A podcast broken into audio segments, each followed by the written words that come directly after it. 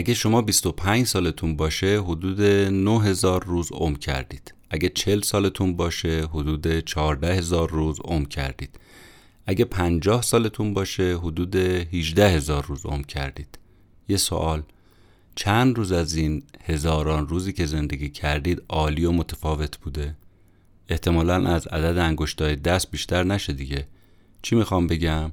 می‌خوام بگم اون روزها قطعا روزهای فراموش نشدنی برای شما بوده. روزهایی که باعث شده یه تغییری تو زندگی شما رخ بده. حتی شما با صدها یا هزاران نفری که تو طول عمرتون باشون مواجه میشید تعداد کمی از اونا هستند که یه نقش مؤثر تو شخصیت و زندگی شما داشتن. همه اینا رو گفتم که به این برسم پیشنهاد می‌کنم. نویسنده این کتاب و کتابش رو هم اگر دوست داشتید تو هسته مرکزی تیمتون وارد کنید تا شاید یه روز بیاد موندنی رو براتون رقم بزنه و تغییر هم تو زندگیتون اتفاق بیفته.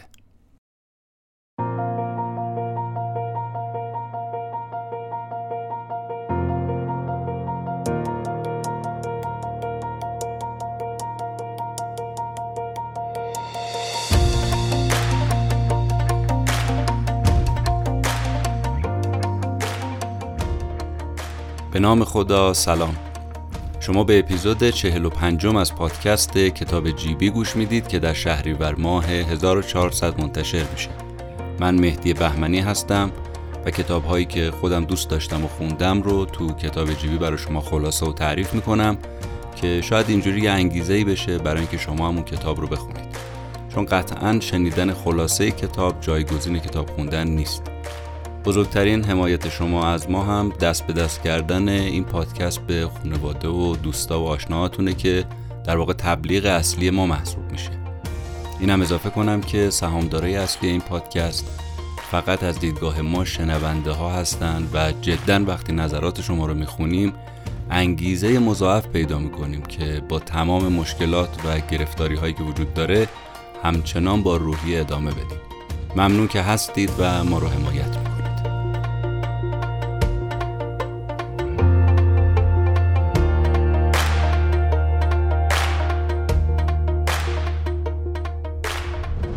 اما کتاب این هفته اسمش هست Best Self Be You Only Better بهترین خود یا خودت باش فقط کمی بهتر.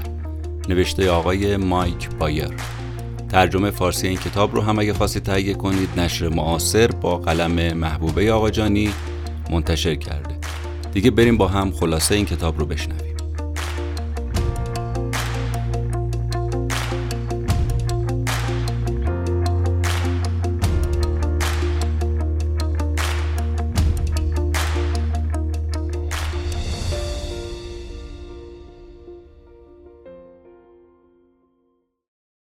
آقای مایک بایر نویسنده این کتاب اینجوری شروع می‌کنه که میگه که از لس آنجلس من می‌خواستم برم اربیل کردستان عراق و چون مسیر مستقیمی هم وجود نداشت به خاطر همین کل روز رو من تو پرواز بودم. وقتی یه سفری انقدر طولانی بشه یه سری ناراحتی ها برای آدم از جهت جسمی و روحی فراهم می‌کنه دیگه.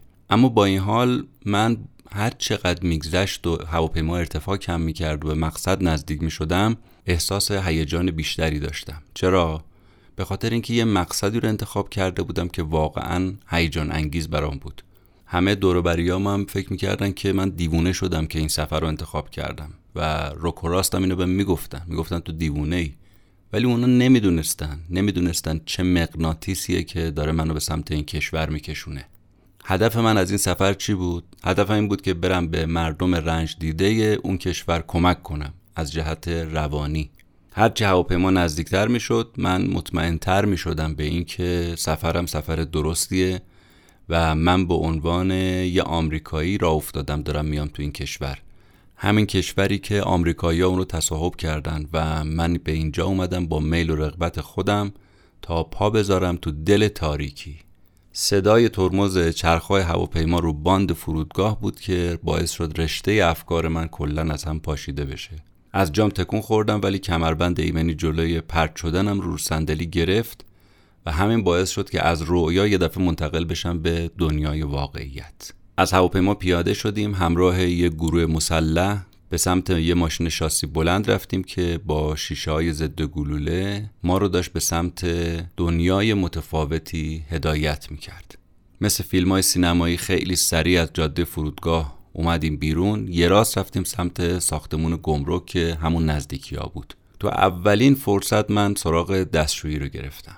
بعد از اون سفر طولانی خب واقعا هر کسی بهش نیاز داره. بعد از اینکه سر و صورتم شستم مستقیم تو صورت خودم تو آینه نگاه کردم. کجا؟ تو کشور عراق و در اربیل کردستان. شروع کردم تو آینه به خودم نگاه کردن و اینم روش همیشگی من بود. یه روش خیلی ساده عمیق ولی پرمعنا. همیشه از آینم برای این منظور استفاده می کردم به چشمام خیره می شدم و از نظر ذهنی اینجوری آمادگی کامل به دست می آوردم تو طول این مدت هم فهمیده بودم که یه سری کارهای ساده هستن که می‌تونن تأثیر بزرگی رو رو زندگی ما بذارن و این یکی از همون کارها بود. این روشی که نویسنده میگه نگاه تو آینه و فکر کردن من خودم امتحان کردم روش جالبیه. شما اگه دوست داشتید امتحان کنید.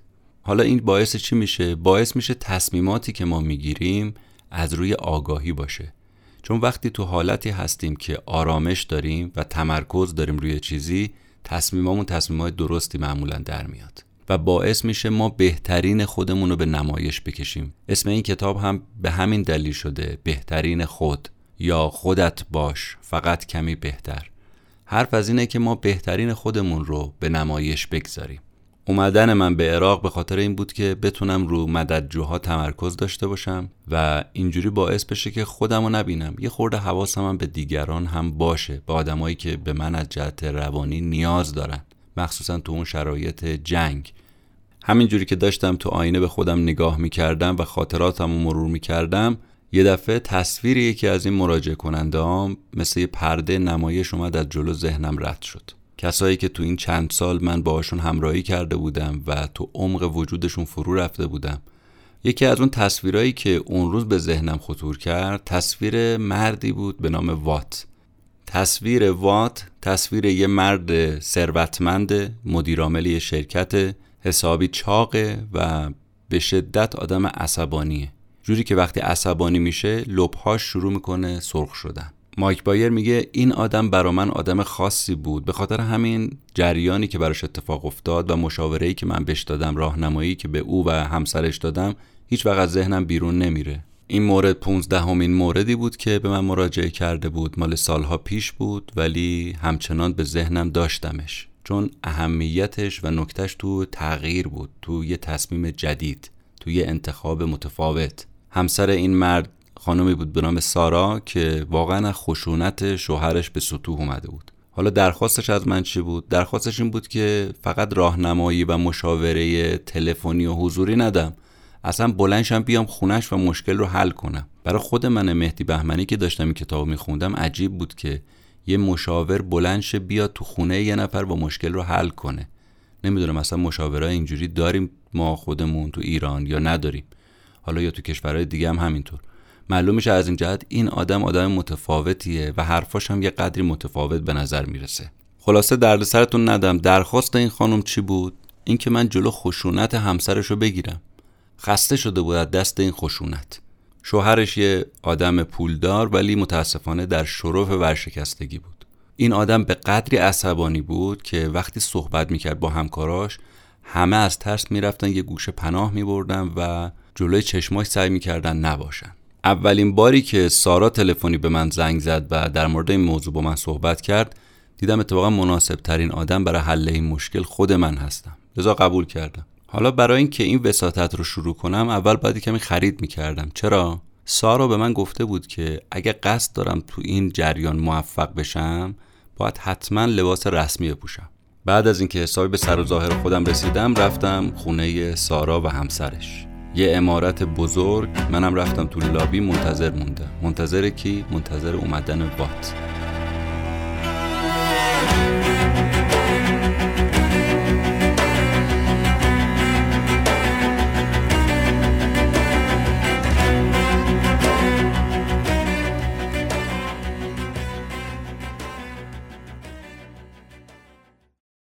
قدمهاش رو که این آدم بر می داشت صداش راهرو رو پر می کرد هر قدم که برمی داشت آدم استراب و تنش رو تو این خونه می‌تونست ببینه.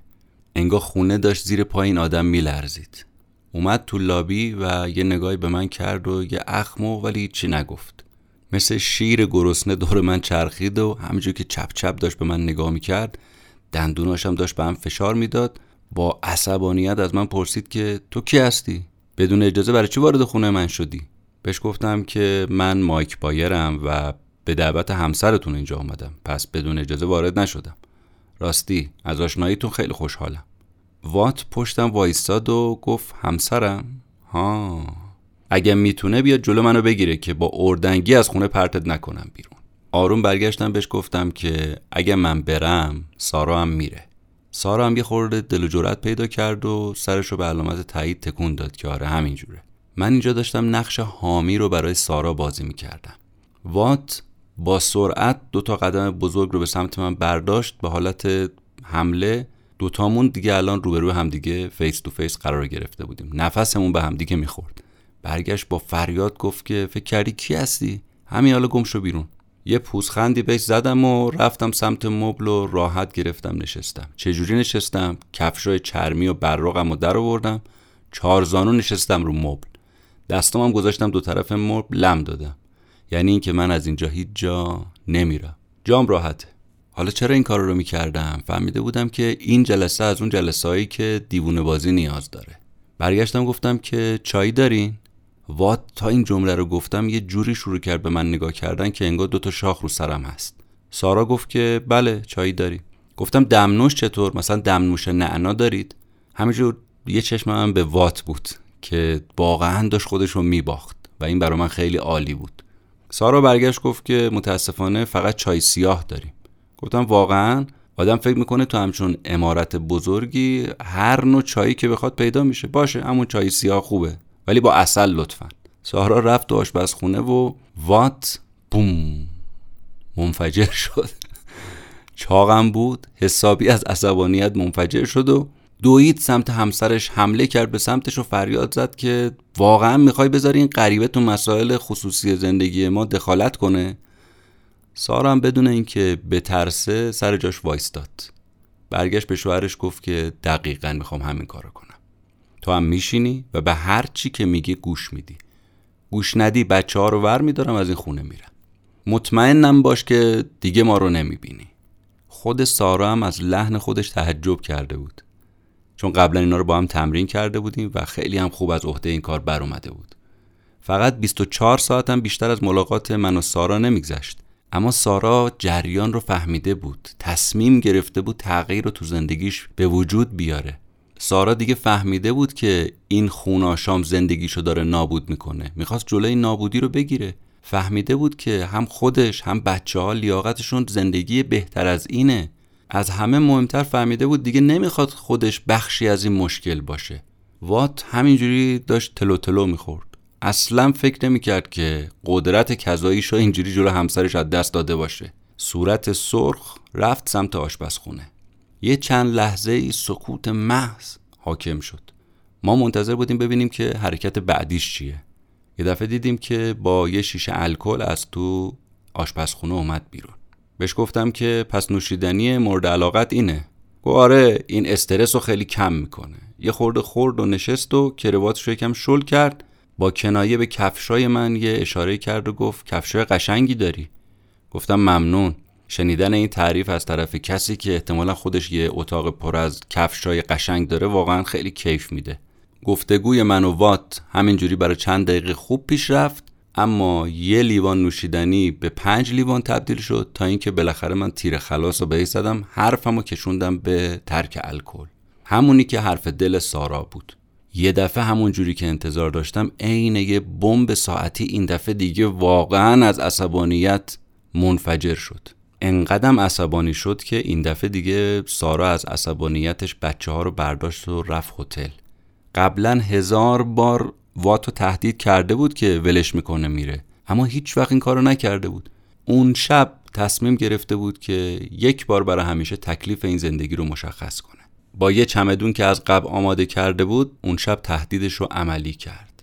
وات هم از اون آدمایی بود که مثل بعضی از مردای خودشیفته دوست داشت که بقیه ازش بترسن حساب ببرن و از این کارم لذت می برد اما الان دیگه کسی نبود ازش بترسه. سارا رفته بود. تو اون امارت تک و تنها مونده بود.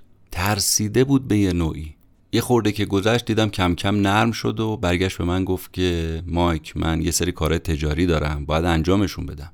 نمیشه که یه دفعه قیبم بزنه. بهش گفتم که ببین من یه جایی رو سراغ دارم. هم می‌تونی به تلفن و ایمیل دسترسی داشته باشی و همین که اینطوری به کسب و کار و تجارتت هم برسی و با الکل هم اینجوری برای همیشه خداحافظی کنی. یه مکسی کرد و بعد برگشت گفت که باشه ولی امشب نه فردا صبح. گفتم فردا هشت صبح جلو در خونتم صبح فردا دوتایی شونه به شونه به سمت یه فصل جدید از زندگی وات شروع کردیم حرکت کردن. چند روز بعد سارا به من تماس گرفت برگشت گفت که موفق شده همسرش رو نجات بده و دوباره با آغوش خانواده برش گردونه. وات رفته بود یه مرکز ترک الکل و جلسات مدیریت خشم رو هم رفته بود شرکت کرده بود و گذرونده بود و از همه مهمتر فهمیده بود که کسب و کاری که بهش ارث رسیده اصلا این روحش آزار میده. تو هفته داشت حدود هفتاد ساعت از عمرش رو صرف کاری می‌کرد که اصلا دوستش نداره. تصمیم گرفت کارخونه خانوادگیشو بفروشه در عوض یه مزرعه پر از اسب بخره. ایمیل های خوشحال کننده بود که از طرف سارا به همراه عکسایی از خودش و وات و فرزندشون بر من میفرستاد که معلوم بود شادی داره تو این زندگی موج می‌زنه.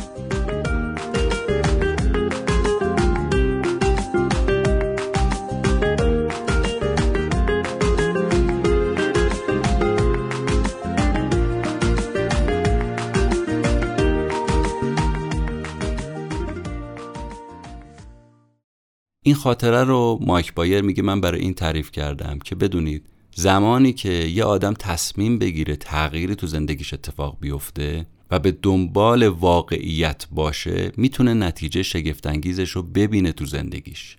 مایک بایر میگه من سال قبل که به لیست مراجع کننده هام که از جلسه های مشاوره من نتیجه گرفته بودن و زندگیشون متحول شده بود نگاه می‌کردم تصمیم گرفتم که این راهکار رو برای همه افراد دنیا فراگیرش کنم به همه یادش بدم این روش رو. می‌خواستم به آدمایی کمک کنم که اصلا خجالت می‌کشن شرم دارن از اینکه در مورد شرایط فعلی زندگیشون با کسی حرف بزنن. دوست داشتم به این آدما کمک کنم. دوست داشتم بهشون مشاوره بدم. آدمایی که بدون هیچ هدفی فقط همینجور زندگی رو یک نواخت و روزمره دارن طی می‌کنن. کسایی که واقعا استحقاقشون تو زندگی خیلی بیشتر از ایناست. اما به همین شرایط فعلی قناعت کردن. برای همین شروع کردم به سفر کردن به شهرهای مختلف. شهر به شهر مسافرت کردیم. حدود هفتاد تا شهر رو گشتیم و به آدما کمک می‌دادیم مشاوره می‌دادیم سخنرانی های انگیزشی می‌کردیم. و بیشتر از سی هزار نفر تو این جلسات ما این مدت شرکت کردن. مردم معلوم بود تشنه اینن که بدونن چجوری باید زندگیشون رو بهتر کنن. مایک میگه اخیرا هم یه تحقیق انجام دادم خودم رو هزاران نفر که توی شرکت کار می‌کردن. یکی از سوالای تحقیقم این بود. زندگی که الان دارید همون زندگی که می‌خواستید داشته باشید؟ یه لحظه به این سوال فکر کنیم ما. زندگی که الان داریم همون زندگی که می‌خواستیم؟ نتیجه واقعا عجیب بود از نگاه مایی که داریم مطلب رو می‌خونیم یا میشنویم. 81 درصد جواب منفی داده بودن. یعنی اون زندگی که می‌خواستن نیست. مایک میگه این آمار شاید شما رو شکه کنه اما منو نه. چرا؟ چون همیشه به بهتر شدن فکر می‌کنم به پیشرفت فکر می‌کنم. احساس می‌کنم جا هست برای این موضوعات.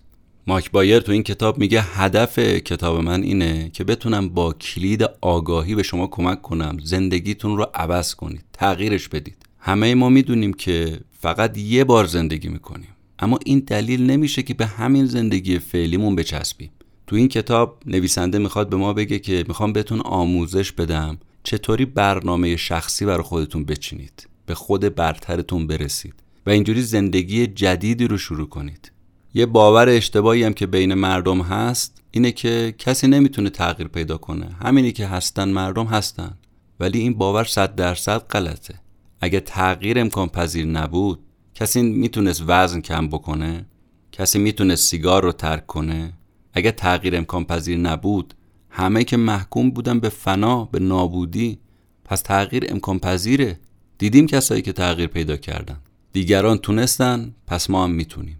حالا برگردیم سر ادامه سفر مایک بایر به کردستان عراق و از اونجا هم خاطراتی از او بشنویم.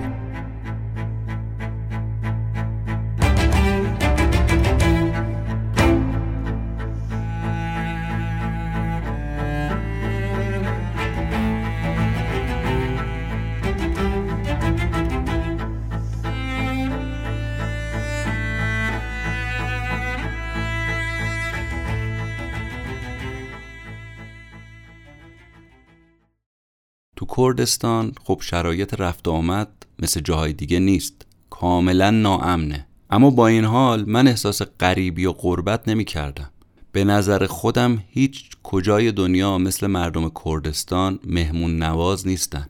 با هر دین و آینی که باشی به احترام می‌ذارن. با مسافرها گرم برخورد می‌کنن. به نظر من همینم باعث شده آدمای زیادی به این سم پناه بیارن.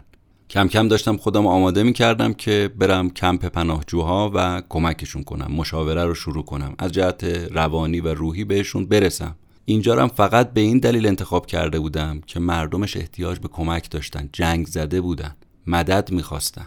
انتخابم نکرده بودم که ناجی اینا باشم نه. چون تو یه هفته واقعا کار زیادی از دستم بر نمی اومد هشت سال پیش البته افغانستان رو هم تجربه کرده بودم و دیدم اونجا تصویری که شبکه های آمریکایی از این منطقه نشون میدن که اینا یه مشت های افرادگرای محزن یه مشت وحشی که توسط تروریست ها مورد تجاوز قرار گرفتن. وقتی اومدم تو افغانستان دیدم داستان یه چیز دیگه است ورق برگشت. نگاه هم عوض شد به این آدما. به نظر من اینها نمی‌تونه درباره این مردم درست باشه. همین نگاه رو درباره کردستان عراق داشتم. مایک بایر میگه وقتی من وارد این کشور جنگ زده شدم اول جنگ با داعش رو اینها شروع کرده بودن کردستان تبدیل شده بود به یه پناهگاه برای پناهنده های سوری، کردای ایزدی و مسیحی ها. این گروه از پناهجوها چرا آمده بودن اینجا؟ بعد از اینکه خانوادهشون توسط تروریست های داعش کشته شده بودن مجبور شده بودن کشورشون رو ترک کنن به اینجا پناه بیارن هزاران کودک یتیم که تو این جنگ پدر مادرشون از دست داده بودن اینجا بودن. همون صحنه هایی که تیتر اول روزنامه ها شده بود و همیشه تلویزیون رو نشون می‌داد الان من داشتم با چشم خودم اینا رو می‌دیدم. ولی من می‌خواستم از نزدیک همه رو ببینم لمس کنم. همینجوری که میگه داشتم از کنار اردوگاه پناهجو رد می‌شدم چشمم افتاد به یه ردیف از چادرها. چادرای کهنه این پناهجوها. با امکانات کم اردوگاهی لباسای پاره کهنه همشون رو بند آویزون. اما خوشحالی تو صورت بچههایی که با یه توپ کهنه که از صد جا دوخته شده بود داشتن بازی می‌کردن اصلا باعث شد خوشگم بزنه. تنها چیزی هم که این تصویرات تو ذهنم انداخت این بود که با تمام مشکلات اینجا هنوز هم امید هست. امید داره زنده نگه میداره آدما رو. بالاخره ماشینم کنار اردوگاه وایستاد من پیاده شدم. یه دفعه دیدم بچه ها با همون قیافه های خاکی و لباس پارا دویدن سمت من. با اینکه می‌دونستم اکثرشون یتیمن اما رگه های شادی رو قشنگ تو وجودشون حس می‌کردم. یه نگاه معصومانه تو صورت این بچه ها بود که تنها داراییشون از زندگی فقط یه چیز بود امید. کار اصلا اینجا برعکس شد. به جای اینکه من بخوام به این آوارا امید بدم انگار من اومده بودم اینجا که اونا به من کمک کنن تا قلبم پر از امید و انگیزه بشه. مایک بایر میگه من این داستان رو تعریف کردم چون واقعا باش رابطه احساسی و رابطه خوبی دارم. اگه سالای قبل می‌گفتن قراره بری کره ماه بیشتر باور می‌کردم تا اینکه به من بگم بری کردستان عراق. اما وقتی تصمیم گرفتم زندگیمو توی مسیری بندازم که خود واقعیمو بیرون بکشم احتمال هر چیزی رو برای خودم دادم. بعضی وقتا لازمه که آدم برای اینکه دنبال خود واقعیش باشه یه سری چیزها رو باید برای خودش پیش بینی کنه. دیگه اینکه کدوم مسیر رو میریم چه اتفاقای سر راهمون هست دیگه اصلا برامون مهم نیست. وقتی فهمیدم که با کمک به این آدما می‌تونم زندگی خودم رو تغییر بدم این بهترین انرژی برای ادامه مسیر برای من بود. یعنی من اومده بودم اینجا عوض بشم خودم عوض بشم. حالا اینا رو چرا با مادر میون می‌ذاره مایک بایر؟ منظورش از این حرفا چیه؟ می‌خواد بگه که شما رو می‌خوام متوجه این موضوع بکنم که خود سفر یه مقصده. یادتون باشه. خود سفر یه مقصده. برا من که اینجوری بوده. قبلش می‌گفتم می‌خوام بیام تو این کردستان چیکار کنم؟ اما همین که پا تو سفر گذاشتم دیدم به مرادم رسیدم. همه ما هم می‌دونیم که دائم داریم رشد می‌کنیم تغییر پیدا می‌کنیم بدون اینکه بخوایم. اما باید دقت بکنیم. از هر جایی که هستیم از همونجا تغییر رو شروع کنیم. بهترین خودمون یا همون خود برترمون رو پیدا بکنیم که حالا جلوتر راه های این تغییر رو نویسنده بیان می‌کنه. چه فرقی می‌کنه؟ شغلمون چیه؟ مهم اینه که بهترین خودمون رو بیرون بکشیم. تعمیرکار لوله ایم برنامه نویس کامپیوتریم طراح لباسیم گارسونیم مبلمان سازیم ترانه سراییم. سبزیجات پرورش میدیم طراحی داخلی می‌کنیم یا هر کار دیگه ای می‌کنیم. تو هر شغلی هستیم باید بهترین خودمون رو بیرون بکشیم. باید بتونیم حس خوبی نسبت به خودمون داشته باشیم. این همون چیزیه که نویسنده از ما می‌خواد. البته یه سری از ابزارها هم وجود داره برای اینکه به این منظور ما برسیم و کاملا این ابزارها ضروریه برای ما. ابزارهایی که نویسنده اسمشو می‌ذاره اصول پنجگانه تغییر. این پنج تا اصل رو من میگم کتاب به طور مفصل درباره هر کدوم از این اصول صحبت کرده و در ضمنش یه سری تمرینات رو هم آورده.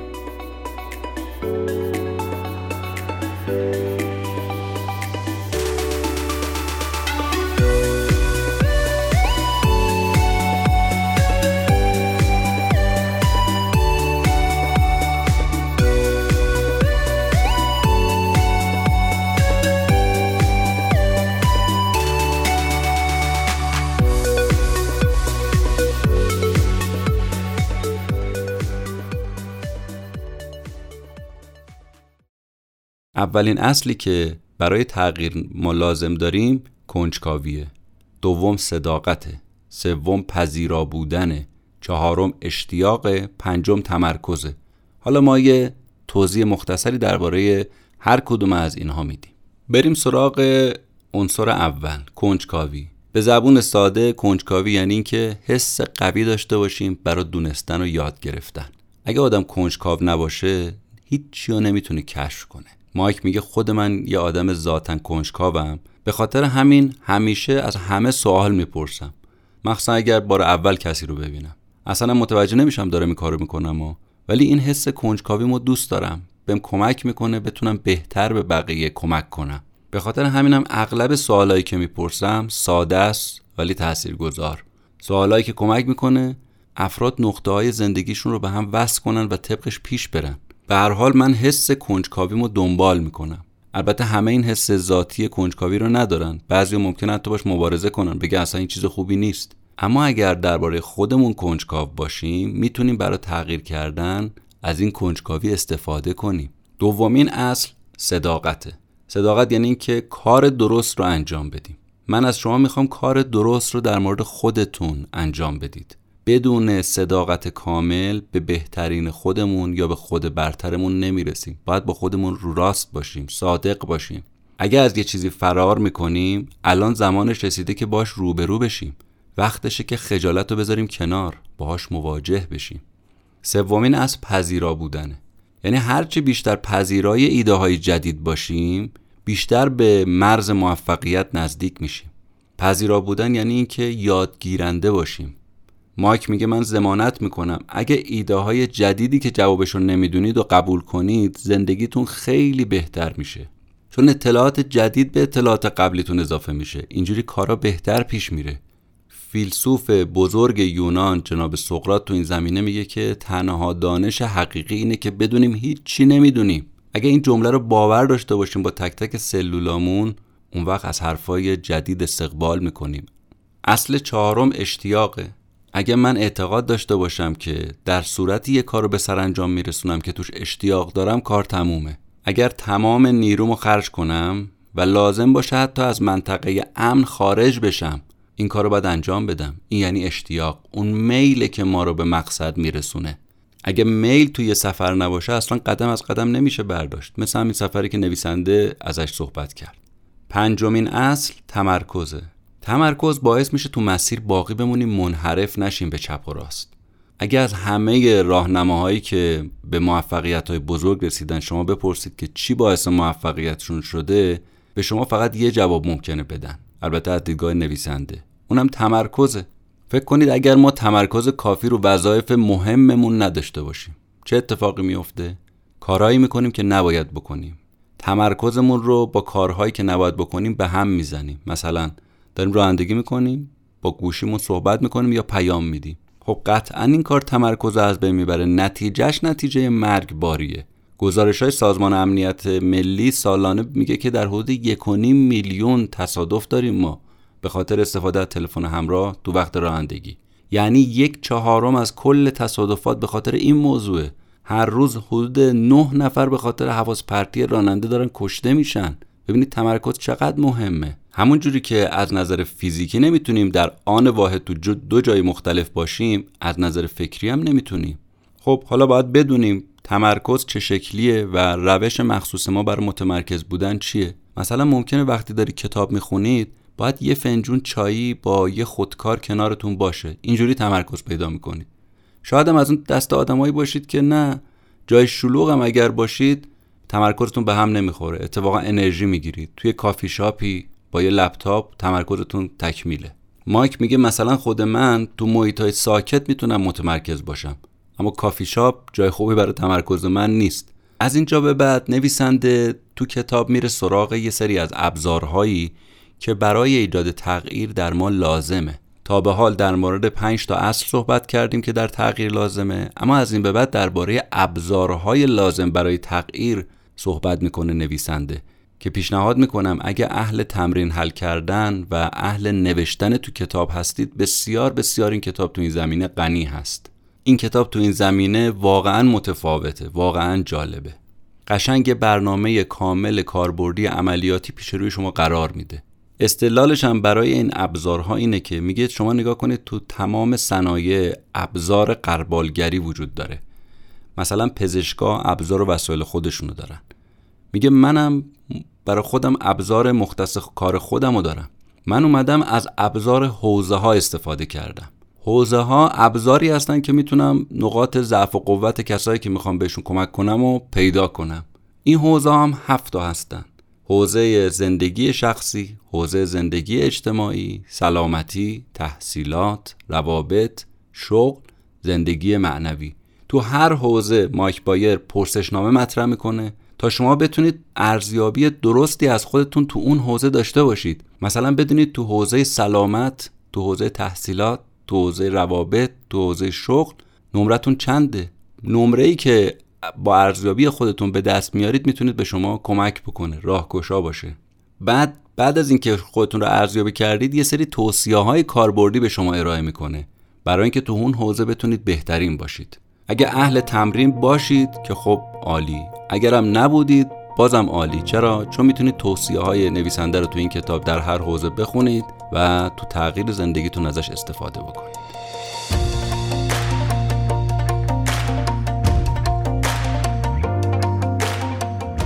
اپیزودی رو که شنیدید اپیزود 45 پادکست کتاب جیبی بود که در شهریور 1400 خدمت شما تقدیم شد. تدوین این اپیزود با رضا بهمنی بود. ممنون از شما شنونده ها. روز روزگار بر همتون خوش. خدا نگهدار.